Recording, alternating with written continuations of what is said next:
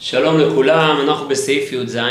אחרי שרבן גמליאל רואה שנוספים ספסלים, הרי כמו שראינו למעלה, רבן גמליאל המשיך להגיע לבית המדרש, אחזו ליה בחלמיה חצבי חיוורי, כלומר כדים לבנים, דמליין קיטמא שמלאים באפר.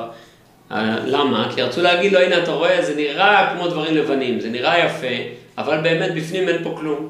אבל באמת, אומרת הגמרא, לא, זה לא באמת היה נכון, אלא ליתובי דעתיה אחזו ליה, הראו לו את החלום הזה רק כדי ליישב את דעתו, אבל לא באמת כי האנשים האלה מלאי עפר. מביא הרב קוק, באמת אפשר שמהרבים הנכנסים ללא בדיקה, היו גם כאלה שאינם הגונים בתוכם. אבל התקווה הנכונה היא שיתאחדו עם הצדיקים והכשרים, ועל ידי זה יזכו גם הם, ויעשו תשובה ויתוקנו. והראו לו דמליאן קיטמה, ואפר אינו בר גיבול. בעצם, היסוד של הכנסת אנשים שאין תוכם כברן לבית המדרש היא לא כי הם אנשים ראויים.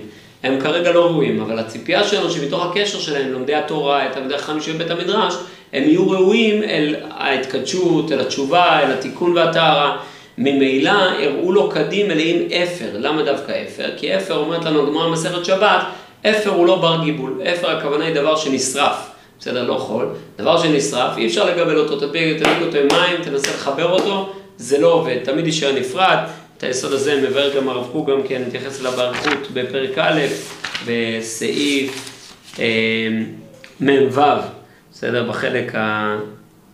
הימני שלו, הוא מבאר שזו התכונה של האפר, שהוא לא בר גיבול, זה התכונה שלו, זה בדיוק הנקודה השורשית שלו, שתמיד תמיד לכן אם אתה רוצה לראות את ה... אה, אה, אם אתה רוצה לראות את המזיקין, אז תפזר אפר. הנה האפר מורה על הפירוד, שקודם שרפתו היה גוש אחד ונפרד לאפר. בסדר? ככה הוא מבאר שמה. זה בעצם הנקודה של פה, להורות שלא יידבקו לעולם ולא יתחבאו יחד, כמידת הרשעים חלילה, שנאמר בשש מהם נפשות. בסדר? עשיו בא עם כל נפשות ביתו, לעומת יעקב נאמר עליו וכל הנפש אשר עשה. כלומר, הנפש, כל הנפש לבית יעקב, 70 נפש. בסדר? מה שיהיה 70 נפש? 70 נפשות, לא.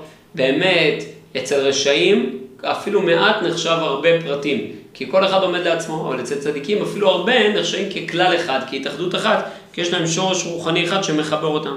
ועל זה אמר ולא כי כיוון שנדבקו לתורה יתאחדו יחד, ועל ידי ההתאחדות יתוקנו בוודאי. יש סגולה לתורה, כמו שמביא הרב קוק במדבר שור, עמוד ט"ו, בא הרב קוק ואומר, שבאמת סגולתה של תורה היא שעל ידי התורה נדבקים יחד, זה סגולת התורה. היא מדביקה את כלל ישראל להיות כלל אחד, מאחדת אותנו. תורת השם תמימה, היא מתמימה אותנו להיות כתיומת, כחיבור אחד של אנשים שונים, ועל ידי ההתאחדות יתוקנו בוודאי, וממילא גם הרשעים יתעלו מלהיות ריקים ומורחקים, להידבק בצדיקים יושבי בית המדרש.